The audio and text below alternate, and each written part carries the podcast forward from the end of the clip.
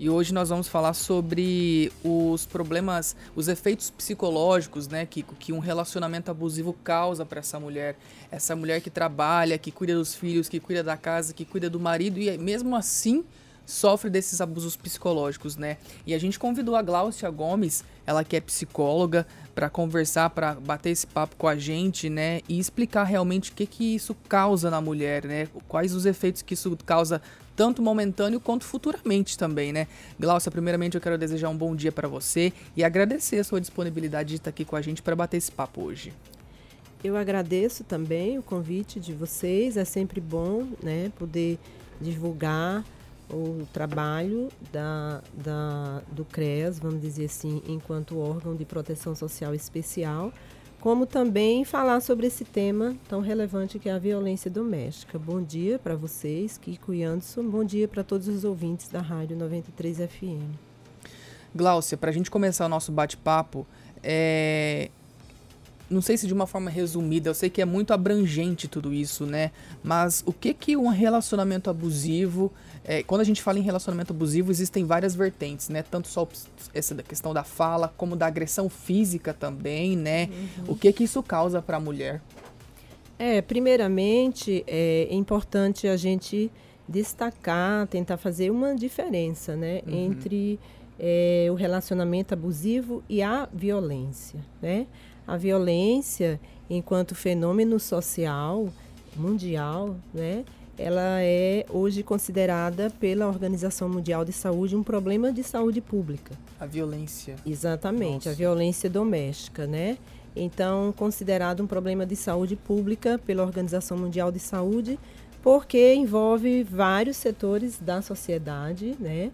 É uma questão mesmo social, coletiva e ao mesmo tempo não dá mais para ficar no âmbito familiar apenas, né? Enquanto Sim. o problema de saúde pública ela está se apresentando cada vez mais forte, mais gritante na vida das pessoas e por isso é importante é, é, conceituá-la, é importante é, é falar dela enquanto violência. O relacionamento abusivo, na verdade, é um, vamos dizer assim, alguns momentos no, no, no relacionamento entre as pessoas, entre as famílias, onde se tem algumas atitudes de umas pessoas para outras de forma abusiva. Uhum. E esse relacionamento abusivo, essas atitudes que vão se somando, acaba gerando um processo que é a violência. Uhum. Então existe meio que uma distinção mínima entre a violência e um relacionamento abusivo. Ô Glaucia, se a gente traçasse um, um paralelo, por que, que, que os homens ainda é,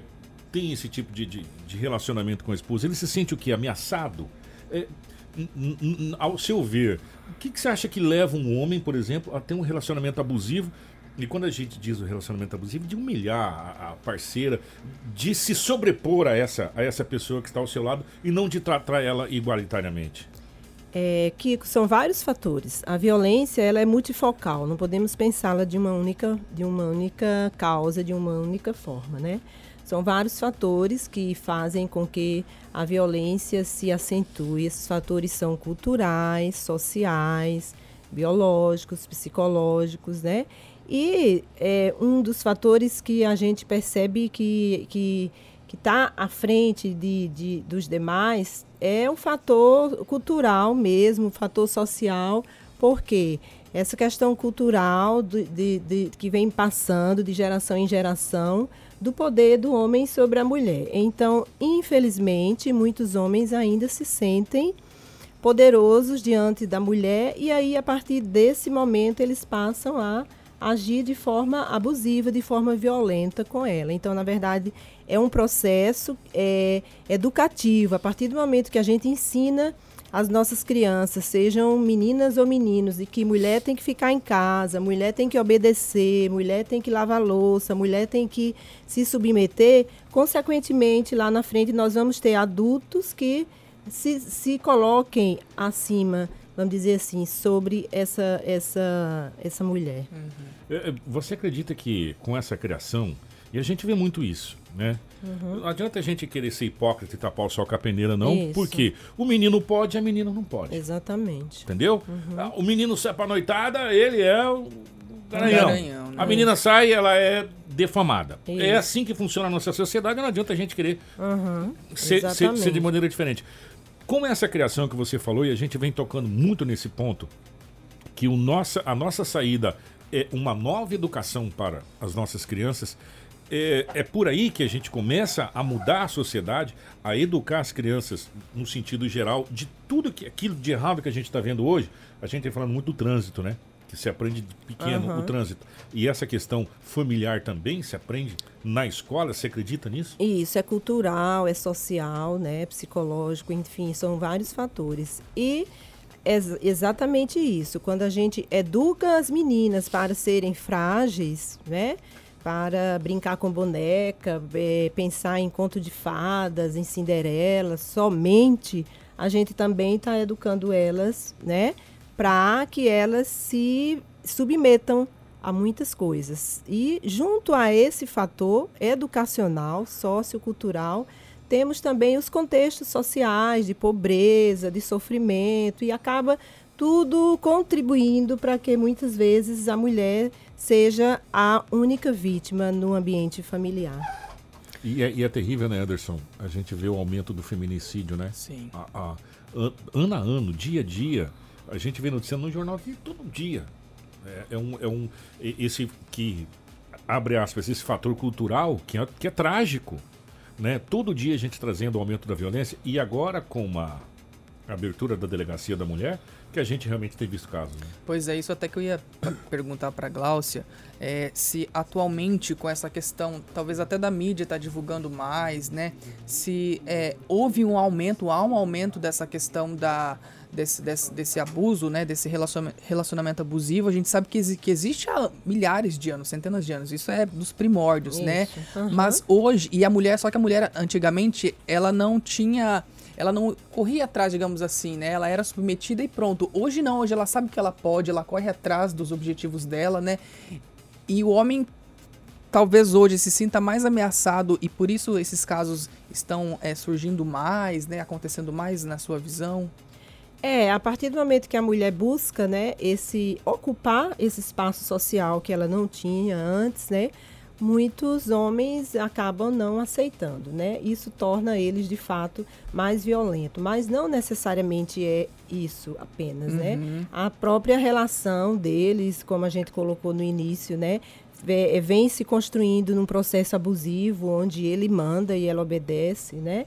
E aí acaba é, culminando com a violência. E a lei Maria da Penha, que é a lei 11.370, né?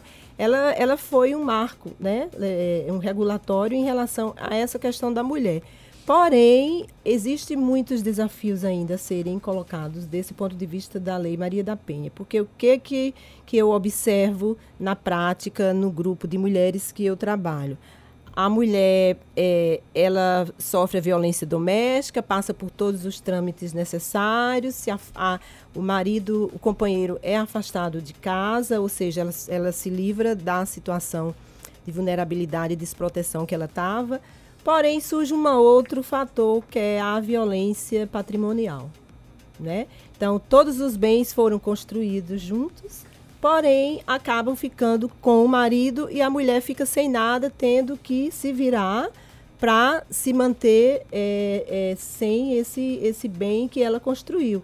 E eu percebo, enquanto psicóloga, no grupo que eu faço com as mulheres, que isso tem sido um- um- uma causa de grandes problemas para elas. Isso tem sido talvez um grande empecilho, por exemplo, da mulher denunciar o cônjuge pela dependência financeira, falar, e agora? Se eu vou denunciar, vai preso, eu vou fazer o quê, né? minha vida?" É, é um dos fatores que contribui para que ela, a maioria não denuncie, né? Aquelas que são dependentes do marido, elas acabam não fazendo essa denúncia porque elas vêm também num processo de violência, de abuso psicológico, onde ela ele, ele xinga, ele chama ela de vagabunda, ele fala que se você separar de mim, você não vai ter outra pessoa que te queira, você não serve para nada, você não presta. E nesse processo contínuo de, de palavras negativas em relação a ela, a mulher acaba, muitas vezes, é, acreditando naquilo que ele está falando e não se sente capaz de partir para uma vida independente desse marido e muito menos de denunciar.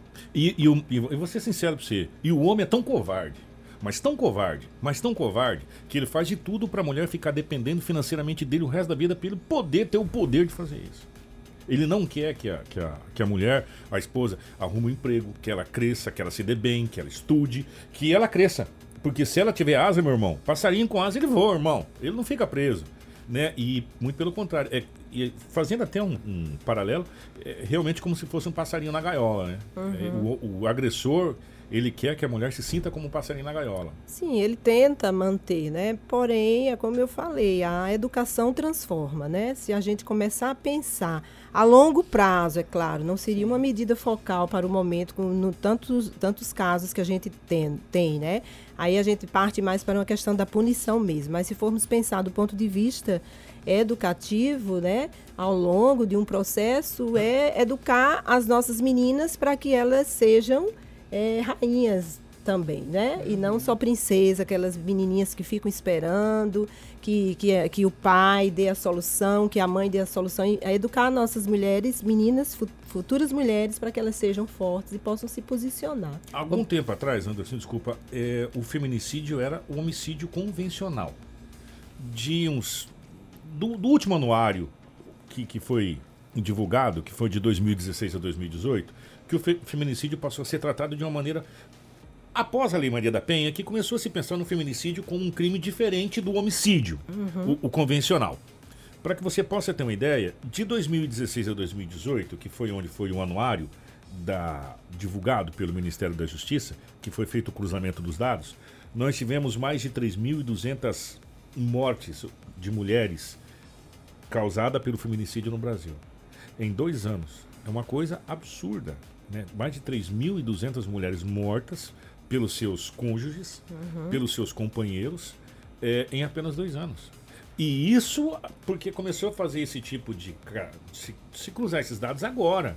É, é muito recente é essa criação. Tanto é que não tivemos nem os dados ainda de 2019, nós estamos em 2020, tá, deve ser divulgado daqui uns dias a questão de dados aí. Sim. E esses números devem aumentar, é. se a gente for analisar.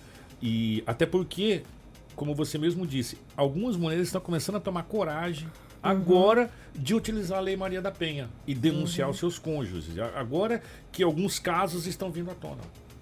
Essa união, na verdade, das mulheres, né? Elas estão se sentindo mais fortes, elas têm um apoio como no CREAS a gente tem o grupo de mulheres, né? uhum. né? As mulheres elas se sentem apoiadas e, e, assim, às vezes mesmo sem se conhecer, a, a, elas é, lutam por essa causa, né? E eu queria até te perguntar, Glaucia, se, por exemplo, às vezes dentro de um relacionamento a gente acaba se acostumando tanto com aquela rotina que a gente não acaba percebendo que estamos dentro desse relacionamento abusivo. Existem sinais que essa mulher pode estar tá percebendo que ela pode falar assim, não, peraí, não tá certo, não é isso que eu preciso, não é isso que eu quero para mim.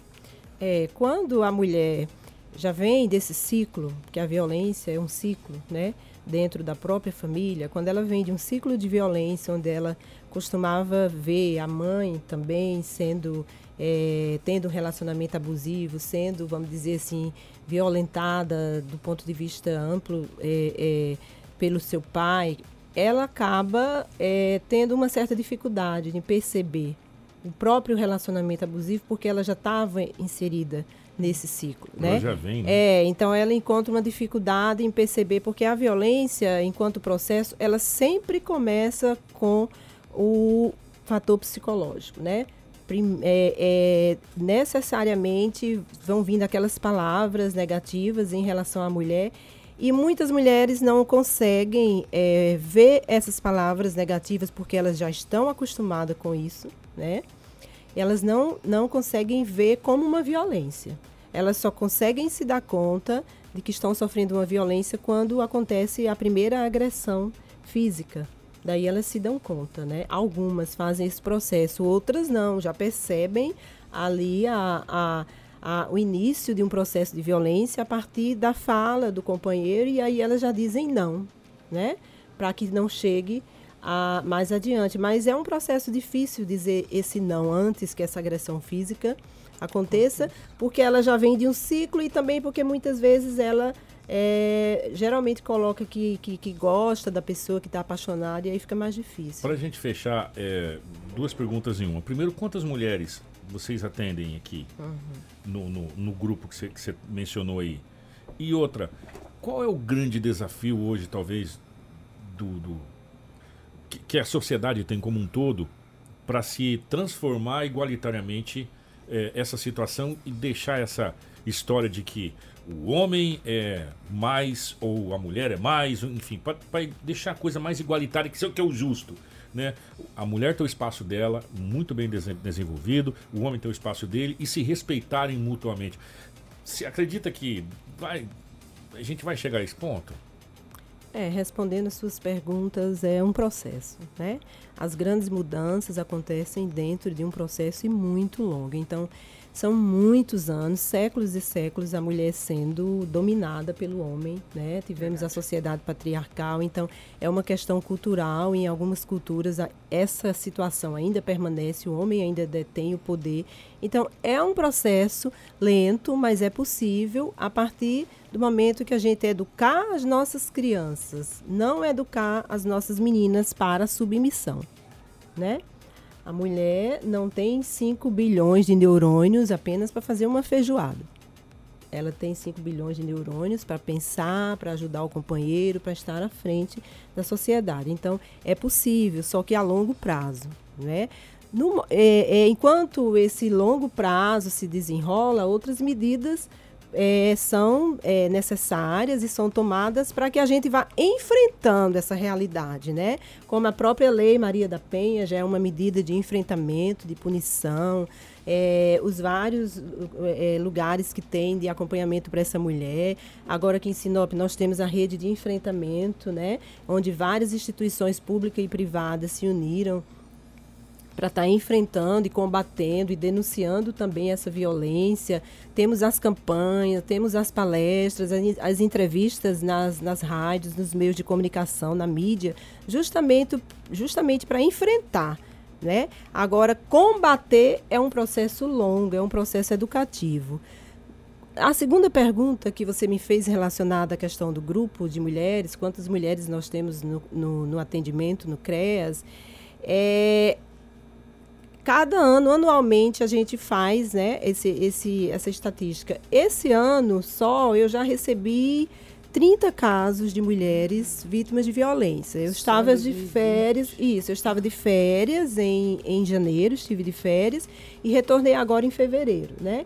E nesse período, é, começo de fevereiro a começo de março, eu já recebi 30 casos vindo do Poder Judiciário para estar trabalhando com essa mulher. Só que desses 30 casos, Cinco mulheres aceitam acompanhamento, dez mulheres aceitam acompanhamento, as outras não, não quero mais, eu já voltei, eu já perdoei, ou eu já não estou mais em Sinop. Então, assim, infelizmente, nós ainda temos um grande número de mulheres que não conseguem é, entender a importância do próprio empoderamento, porque elas partem do princípio que é, a mudança precisa acontecer no homem, no agressor também. Essa mudança precisa acontecer no agressor. Mas ela é parte fundamental desse processo, porque ela precisa dizer não a essa o violência. Basta vem dela, né? Isso, né? basta precisa vir dela enquanto a gente não tem políticas públicas. Então, no CRES, a gente faz esse trabalho e é, o grupo que eu trabalho, que eu atendo, eu coloco min, máximo 20 mulheres no grupo, porque daí mais de 20 não tem condições para fazer um bom trabalho, né? Anterior a esse processo de grupo, delas serem incluídas nesse grupo, elas passam por um acompanhamento breve e individual comigo para que eu possa conhecê-las melhor e a partir desse momento inseri-las no grupo, porque aí elas vão ter mais é, facilidade para permanecer no grupo. Se eu coloco elas de imediato no grupo, assim que elas chegam, elas não vão ter vínculo né? Elas não vão ter é, confiança no serviço. Então, esse processo de atendimento individual breve que eu faço anterior ao grupo é importante porque elas conseguem aderir e daí faz um processo bem, bem interessante. O Anderson, que as pessoas falam, não, mas isso acontece mais em classe social baixa. Não é verdade, né? Isso acontece em todas as classes sociais, né? Sim, no CREAS nós temos a violência não escolhe raça, não escolhe idade, não escolhe classe social. Temos a, a mulheres vítimas de violência de todas as classes sociais possíveis, inclusive no CRES. Agora, é, para a gente fechar esse nosso bate-papo muito bacana, a mulher vem conseguindo ao longo dos anos é, o seu espaço. É, se a gente for voltar um pouquinho no tempo, as mulheres não tinham direito a voto até esses dias atrás, se a gente for analisar. Hoje elas decidem, fazem parte efetivamente da vida política como um todo. Uhum. E a, por isso concordo com você da questão de leis, de, de ir inserindo é, uhum. gradativamente. Hoje é obrigatório todo partido ter X% de, de, de candidatas mulheres. Essa, assim, então, o nosso parlamento está começando a dar uma, uma mudada nessa situação. Nós já tivemos aí é, presidente feminina, a Dilma, que foi presidente do Brasil. Uhum. Independente do que aconteceu, deixa de acontecer, gente. Isso é outra situação, se é partidário, deixa de ser partido. Foi uma mulher que assumiu o nosso país. É, aqui em Sinop nós temos uma prefeita que é mulher. E nós temos várias prefeitas e governadoras, enfim. A mulher está conseguindo conquistar o seu espaço. Só que, como você disse, é meio complicado falar assim, é, em 5, 6 anos, 10 anos, porque tem alguns países ainda que vivem na época lá da Bíblia ainda, né? Uhum. O qual a mulher realmente era submissa ao homem. Era a mulher era somente para dar luz aos filhos, era a genitora da, da casa. E, e a sociedade ela vem mudando. E talvez, eu não sei pelo que a gente está vendo, o Brasil ainda seja uma luz. A gente ainda tem alguns, algumas coisas que a gente possa mostrar para o mundo. O Brasil acho que tem ainda é, o bom senso de tentar é, inserir a mulher na sociedade. A gente vê isso ao longo das leis que vêm sendo apresentadas a nível de Congresso, é, a nível de Estado, e as mulheres que vêm se destacando no nosso país. A gente tem empresárias hoje extraordinárias. Né? É, influencers digitais extraordinárias, é, palestrantes extraordinários. Nós temos mulheres no Brasil aqui extraordinárias. Talvez o Brasil dê exemplo aí, pelo menos nisso, né? é, para o mundo, é, da questão da igualdade entre homem e mulher e que a mulher consegue realmente ter o seu espaço. Obrigado, Glaucia, e parabéns pelo trabalho que o CRES vem realizando. Obrigada a vocês mais uma vez pela oportunidade e vamos torcer para que Sim. esse seja um desafio possível. Ah, Bom dia. Tem que ser, né?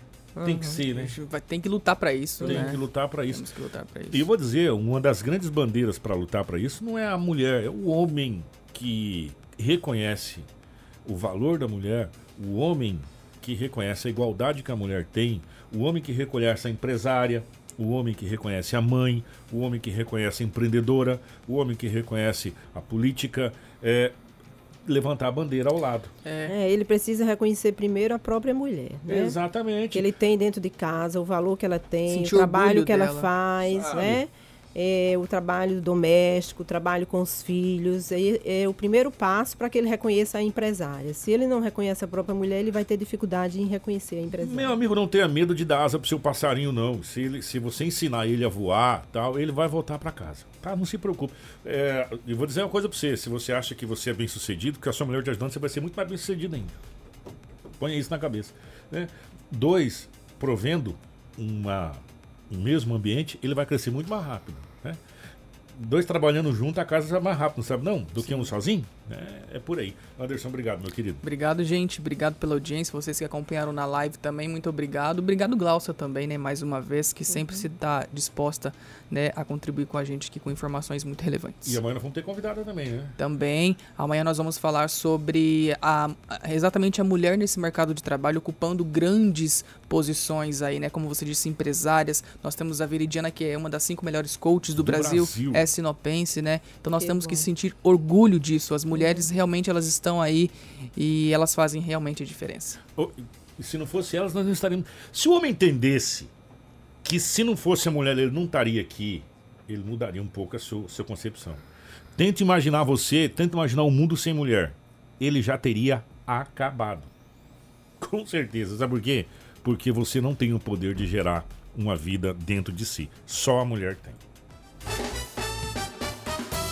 Centro Útil Modas. Looks incríveis para você arrasar em qualquer